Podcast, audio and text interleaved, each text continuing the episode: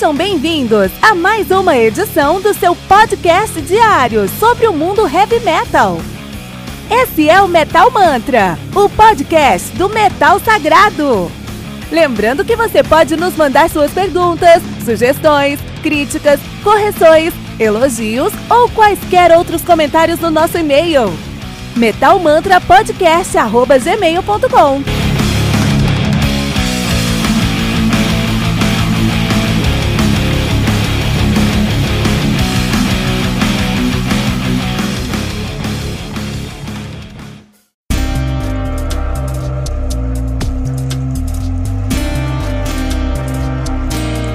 Fala galera, aqui é o Jenson de Joinville, Santa Catarina, e eu curto Metal Mantra, onde o metal é sagrado.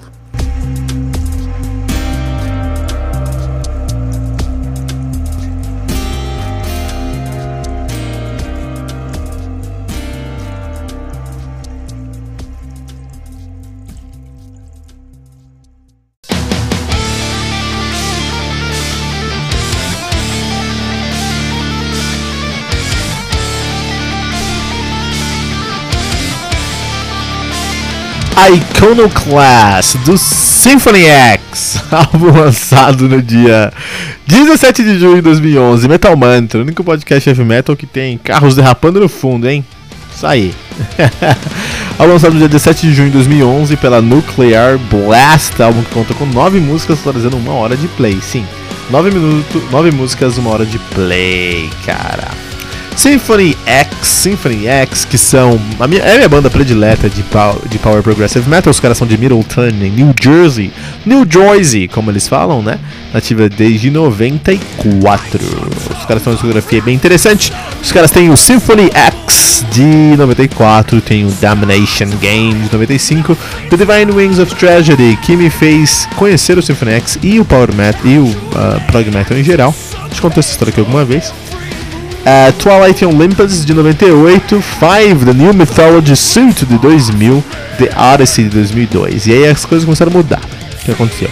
Paradise Lost 2007 é uma transição natural. A gente fez um review do Paradise Lost. Procura aqui no Spotify, vai lá. Symphony X Paradise Lost Metal Mantra. Não tem segredo. E Iconoclast de 2011 já é um som totalmente diferente. Se você pega The Odyssey e Iconoclast, são duas bandas, são duas bandas diferentes.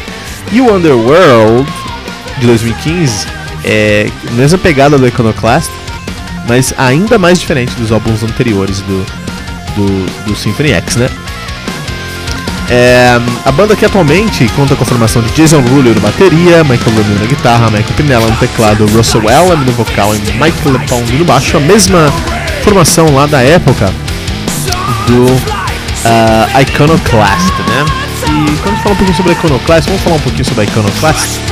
É, esse álbum aqui, ele precisa ser classificado como um álbum muito importante aí na história do, do, do, do Symphony X, porque é um álbum que é, é, uma grande aposta dos caras. Então, os caras criaram uma, uma, uma carreira muito sólida, com uma sonoridade muito específica e uma identidade muito própria, né? Eu consigo, qualquer um que é fã de, de Symphony X, eu sou fã de Symphony X, pra caramba, quando a gente escuta Divine Wings of Tragedy, The Odyssey, Twilight Olympus, uh, Five The Mythology Suit, esses álbuns assim, a gente consegue reconhecer o Symphony X do outro lado da rua, cara. Você escuta um riff e fala, você é Bromil, tá na cara. Se tiver um groove, puta, esse groove aqui tem muita cara do Lepone, entendeu? Esse teclado é o teclado de Pinela mesmo. Ah, o Rulio faz uns contratempos assim. A gente pega isso de longe, cara, porque eles têm uma identidade muito sólida, né? Só que essa identidade eles tentaram mudar essa identidade conforme os álbuns foram passando, eles tentaram assumir outras identidades, né? É, dá uma renovada aí por algum motivo. E se esse motivo for o motivo de, ah, não acredito mais no som que eu tô fazendo, beleza. Te dou um abraço e vamos seguir em frente. Mas pode ser também, ah, vou mudar minha sonoridade porque essa outra sonoridade X que eu quero alcançar vem demais. E na minha humilde opinião de fã e podcaster, porque o podosfera aí pra isso, né? Eu acho que é o segundo caso aí do Symphony X, cara. Eu acho que eles assumiram uma sonoridade mais mainstream de, pro, de propósito para conseguir alcançar uma parcela do público diferente. Isso eu já não acho legal, isso eu já acho chato, cara, pra caramba. E o resultado é o Iconoclast e o Underworld. Iconoclast ainda é um álbum que já passou um tempo aí, deu uma maturada, eu fui ouvir, beleza. É um álbum que tem aí uma consistência maior, já gosto mais, né? Agora o Underworld ainda não me desce não. O Underworld ainda não me desce. O Iconoclast não me desce também.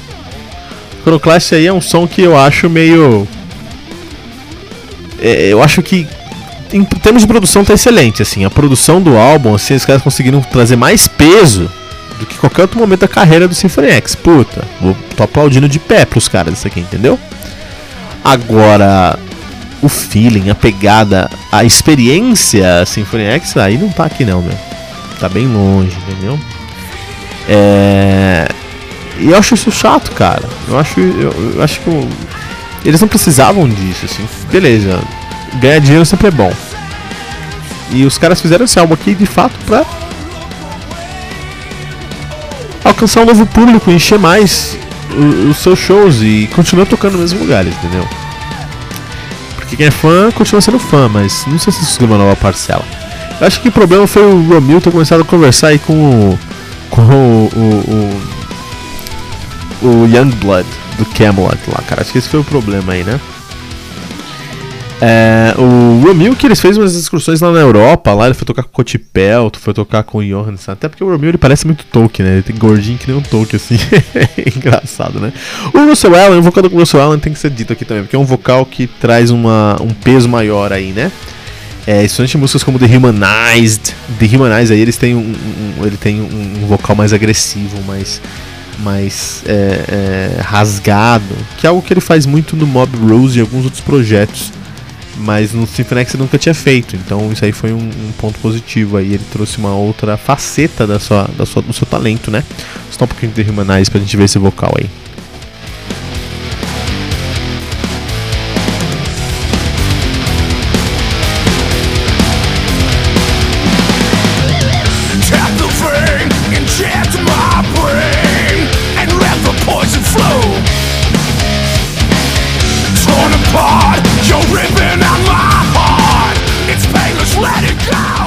Quando gente vê o vocal do, do Oceano, a gente até fala, beleza, tá bom, tá da hora. Mas o problema, o meu problema com esse álbum aqui é o riff do. do. do. do. do, do eu chamo ele de Tolkien. É o, é o riff do Romeo, cara. O riff dele não. Eu prefiro, eu prefiro, desculpa, eu sou fã, eu prefiro o riff de Eye of the Medusa, cara. Né?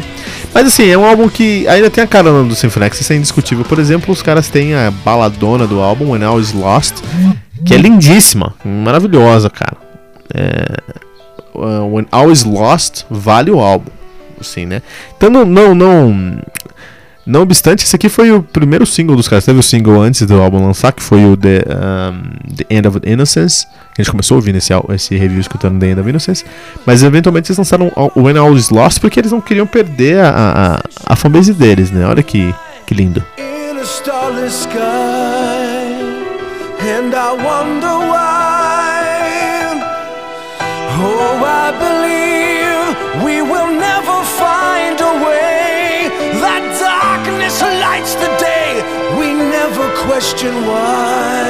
Então, se você não conhece Symphony X, escutou um pedacinho de When I Was Lost e acha que isso aqui é a coisa mais linda que você escutou no ano, você precisa conhecer o resto de Symphony X, cara.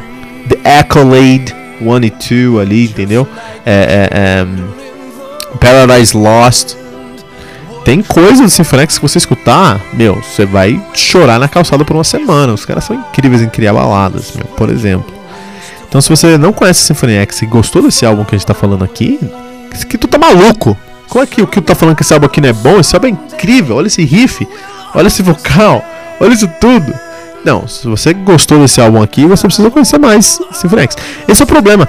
Se esse álbum aqui fosse de uma outra banda, Symphony X não acabou o Symphony X, vamos fazer uma outra banda aqui. Nossa nova banda agora é o Symphony Z agora. Fazer, fazer o Symphony Z. E eles lançam esse álbum, seria um puta álbum, cara. Eu falo, não. incrível. Mas é, quando você coloca isso em perspectiva e olha o que está acontecendo lá nos últimos álbuns do, do você fala, puta, eles estão mudando a, a sua. a sua.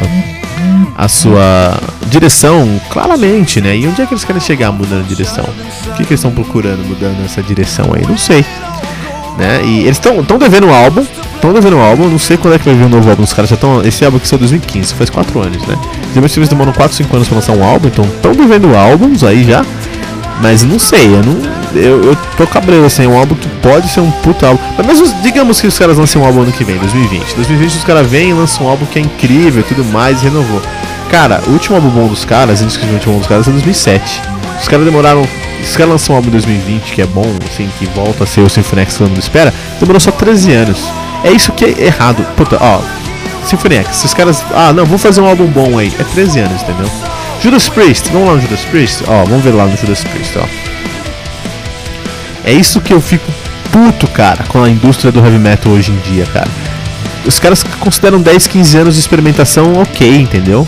Porque eles fazem um álbum ok ou, ou, ruim até às vezes, no caso do, do, do, do Judas Priest aqui, e, e, e, o público vai lá e, e, paga 20 anos de ingresso. Pro álbum ruim, por exemplo, o último álbum bom do Judas Priest é de 90, beleza? É o último álbum dos caras de verdade. Depois disso, os caras lançaram Digo Later de 97, Demolition 2001, Angel of Retribution 2005, Nostradamus 2008, Redeemer of Soul 2014. Então, todos esses álbuns aqui, flop total, terríveis. 2018 lançaram Firepower e eu preciso falar que é um álbum de verdade. Os caras só demoraram 18 anos só. Só 18 anos para fazer um álbum bom. 18 anos, cara. 18 anos, você tá de sacanagem com a minha cara? Dream Theater, vamos ver o Dream Theater? Acho que no caso deles é melhor. Ó, o último álbum indiscutivelmente bom dos caras foi o Black, Black Clouds and Silver Lining, 2009.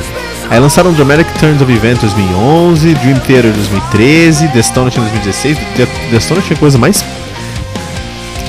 é a maior falta de vergonha na cara de um álbum é, é o Astonishing. E aí lançaram Distance, Distance Over Time 2019, que não é indiscutivelmente bom, é ok, cara. É o melhor desde do, do Black, Salves, Black, uh, Black Clouds and Silver Lightning, mas ainda assim é ok. 10 anos, só demorou 10 anos pra lançar um álbum bom, cara. Então, é, é, essa, essa, essa pegada aí de, ah não, pô, vamos fazer esse teste aí, 10 aninhos. Pô, se o Symphony X faz um álbum bom ano que vem, Digamos, eu acho que não vai vir ano que vem um álbum. Vocês fazem um álbum bom ano que vem, só demorou 13 anos pra lançar um álbum bom, cara. 13 anos, 13 anos de gente indo lá, pagando ingresso, indo em show, ok. Entendeu? Isso é, é, é Eu fico revoltado com isso. Então, Symphony X, Iconoclast é um álbum bom. Não representa o Symphony X, na minha opinião. Acho que o Symphony X é muito melhor do que a Iconoclast. Mas você que não conhece, tá conhecendo por aqui, beleza. Vai fundo, porque aí você vai encontrar. É uma mina de ouro, cara. Se você começou escutando com o Iconoclast ou com Underworld, até melhor com Underworld, que Underworld é bem fraquinho, né? Mas se você começou a escutar com Underworld ou com Iconoclast e gostou, você tá no melhor, você tá no céu, porque você vai escutar mais coisas do Symphony X e tudo que você escutar você vai gostar, porque é uma mina de ouro que, não, que fica melhor e melhor e melhor. Mas é isso aí. Um, The, ah, só esqueci de falar aqui no review que a Iconoclast, esse álbum foi baseado no, no, no filme Matrix, né? que é um filme que fez muito. Esse foi um dos grandes problemas desse álbum também, porque no fundo, Matrix é um puta filme, é, indiscutível. Mas a história de Matrix, primeiro, é fraca. Segunda, é clichêzão. Terceiro, é quebrada. A história do Matrix quebra. Quebra lá no meio, lá quando o Neo para as coisas. Eu não lembro direito, mas faz muito tempo eu assisti. Mas quando o Neo para as máquinas lá fora da Matrix, ele virou super-herói, não é mais a, a ligação da Matrix. Então é um grande problema. É um álbum que. É, é um filme que é bom, puta blockbuster, definiu os anos 90, indiscutível. Mas você vai basear um álbum, especialmente, especialmente um álbum que foi gravado depois de 2010 aí, com um, um, um, um 2007 no caso, com um filme que que é, é, é quebrado, cara. E eles eles se acharam ali, ó. Isso é verdade. O, o Symphony se achou donos da coisa toda, visionários. Ah, a gente falava sobre mitologia grega nos últimos álbuns. Vamos falar de, de a, a máquina dominando o mundo aí, porque a gente é sabidão, a gente sabe de tudo, a gente é visionário do futuro aí, entendeu? Mas se eu chutar uma árvore hoje, cai cinco álbuns falando sobre esse tema. Então, na verdade, eles apostaram, fizeram uma aposta numa sonoridade que para mim flopou, num tema que flopou e saturou. Se tem alguma banda falando sobre as máquinas dominando o mundo hoje, saiba, você já começou com cinco passos atrás, que essa história já foi contada só essa semana três vezes por alguma banda, de algum lugar, entendeu? Então olha para fora. É, então acho que as, as, as, as, apostas aqui não foram bem feitas. Mas se você está conhecendo o, Symphony X por esse álbum, beleza, segue fundo que você vai só gostar de coisas boas. Symphony X, Iconoclast, aqui no Metal Mantra.